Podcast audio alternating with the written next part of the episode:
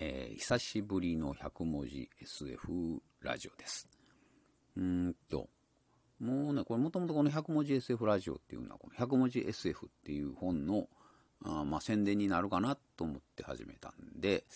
で、あの結構あの中身ももう朗読したんで、あのちょっとま止まってたんですけども、えー、このですね、100文字 SF の第2弾がですね、あのまあ僕としては出したいんですよ。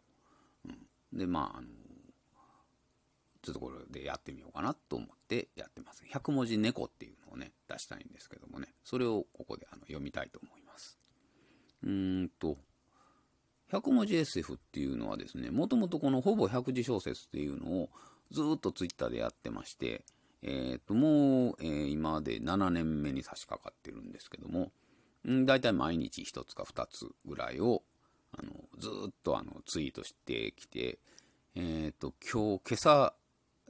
やったんが、あの、3456番目ですね。うん、あの、そのぐらいあるんで。で、まあ、あの、1冊に200入ってるんで、まだだいぶあるんですよ。で、えー、っと、この100文字 SF っていうのはですね、もともとその、ほぼ100字小説っていうすごくいっぱいある中から、まあ、SF っていう切り口で、あの、この中200抜き出しましょうっていう本なんですね。これはあの編集者さんの方のアイデアで、うん、で、まあ、それの、いかにもなんていうか、まあ、SF っていうイメージのものを抜いていって、えっ、ー、と、まあ、基本的にはそのツイートした順番通りに並べていこうというのでやったんですね。で、あの、第2弾も、あの、僕としては出したいんですけども、どういうものを作ったらいいのかっていうのでですね、あのー、それですね、だからその、このやり方で、あの、最初に100文字 SF っていうのを作ったから、それでまあ思いついたっていうこともあるんですけども、いろいろ考えてるとですね、あの、ちょっと違うリアリティというか、違う世界観で書かれているものが複数あるんですね、このほぼ100字小説の中には。あの、SF でくくれるものもあるし、他のくくり方もできるものがある。それが何種類かあるっていう。その中で考えたのがですね、あの、猫なんですよ。猫っていうのは、あの、うん、どういうものかというと、まあまあ、一番単純に言うと猫が出てくるやつ。猫がね、いっぱい、あの、登場するんですね。あの、この、ほぼ100字小説の中には。なんでかっていうと、うちの近所には結構猫がいるからです。で実際に見るんですよ。猫っていうのもすごいなんか不思議なもんで、なんかあの、ね、自分勝手にうろうろ周りをできる動物っていうのはね、あんまりいないんですけどね、街中では。猫がそうなんですよね。もう犬はね、そんな、僕の子供の頃はよくうろうろしてるのもいたんですけども、もうさすがに今はそんなこともできなくなって、もうちょっと都会やとね、猫も部屋の中で飼われてるのが多いんですけども、うちの近所はね、なんかまだうろうろうろうろしてて、飼われてるのか、飼われてないのかも、よくわからないやつが何匹もいて、で、このうちの横も猫の通路とかがあったりして、そこ同じのがね、うろうろ通り過ぎたりとかして、ま、何匹か顔見知りのもいるんですけどもね、向こうが知ってるかどうかは知りませんけども、なんかそんな話ですね。そういうのを出発点にして書いたやつっていうか、まあだから基本的には実際に見た景色っていうのが多いんですよ。そこから、あの、えー、始めて、ちょっと違うところに行こうとしてるやつとか、まあ別にそのちゃうところに行かずにそのまんまにしているやつとかいうのもあって、まああくまでもだからあの、片足が現実の方に置かれているっていうのがあの僕にとってのその猫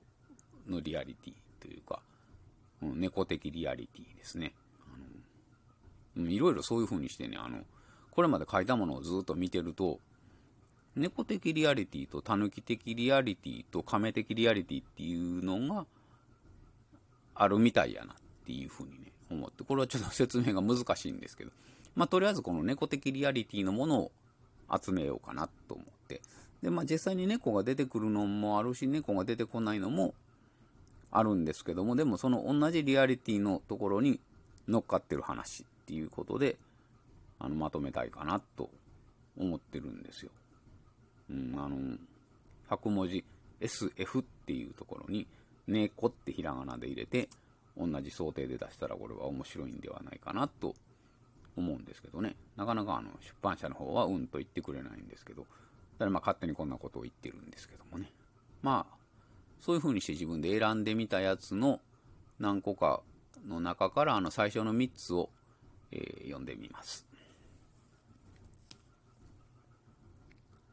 2階の物干しのすぐ前に裏の家との境のブロック塀があって猫の通路になっている。とつとつと肉球を鳴らし、猫一匹分の幅の塀の上を猫が次々に歩いていく。夕方、交通量が増えると、後足で立って横歩きですれ違う。これですね。あの、ここ実際にあるんですよ。あの、猫の通路になってる塀が。で、あの、そこを横歩いてるんですけどもね。で、まあ、あの、なんて言うんですか。猫、1匹分ぐらいのね、幅しかないんで、だからこう、四つ足で歩いてると、こう、すれ違いようがないんですね。うん。だからこう、ふっと立ち上がって、こう、横歩きになって、シュッてすれ違っていくっていう、それだけの話です。もうそれは嘘ですよ。うん、まあまあ、それだけの話。そこはね、もし実際にそういうところを見るとね、面白いんですけども、ちょっと怖いかなっていうのもあるんですよね。あの、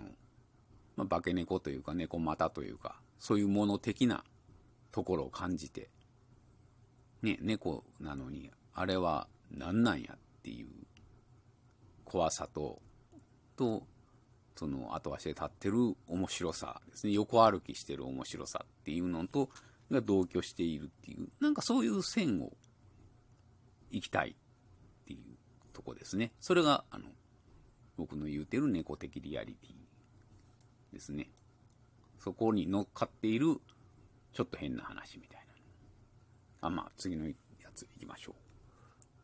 う。なおと猫。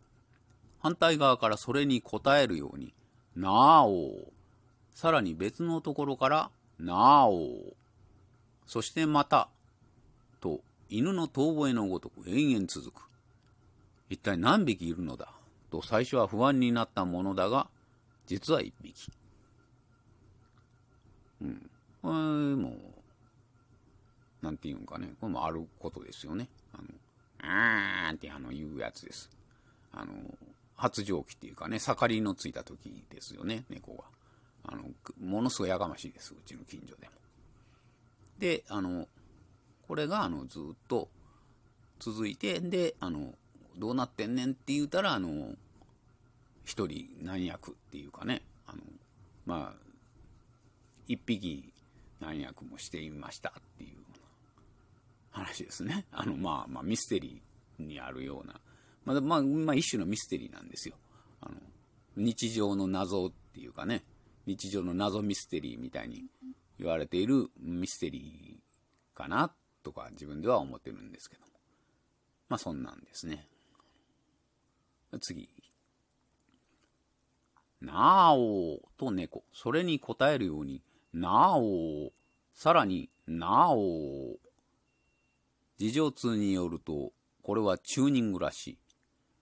音程に厳しい猫が一匹いるといつまでたっても曲までたどり着けない。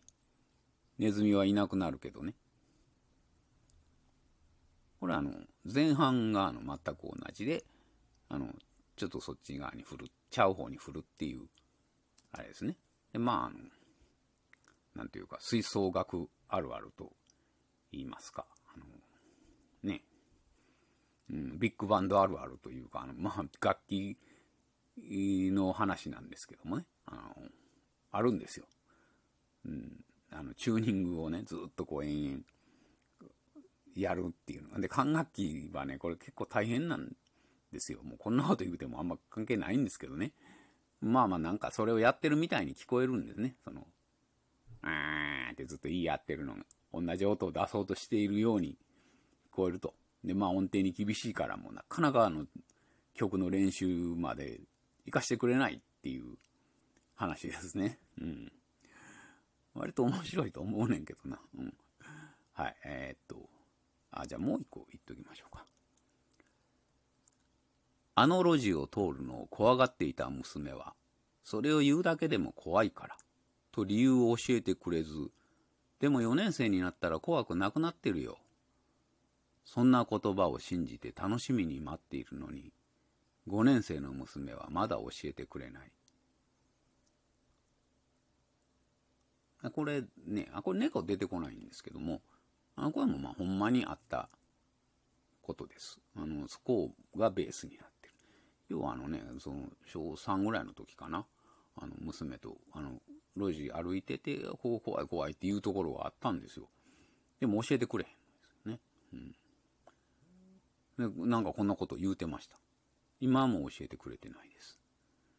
ちょっと怖いんですけどね。あの、怖いねんけど、まあ子供がそんなこと言うてるだけかなっていうふうにも思えるけど、でもやっぱり怖い。ね、あの、それ猫ですよね。猫っぽいですよね。あの、そこそこ、そこ、そこそこ っていうかね、まあそういうところなんですよ。そこをやりたいんですけど、なかなか説明できない。まあまあ、そんな話です。あの、うん。だから100文字 SF の第2弾が出したいんで、まあ言いたいことは100文字 SF を買ってくださいっていうことですね。未だにね、そんなこと言うてますけども。あの、うん。まあ、とりあえずその最初の100文字猫の4つを読んでみました。はい。ありがとうございました。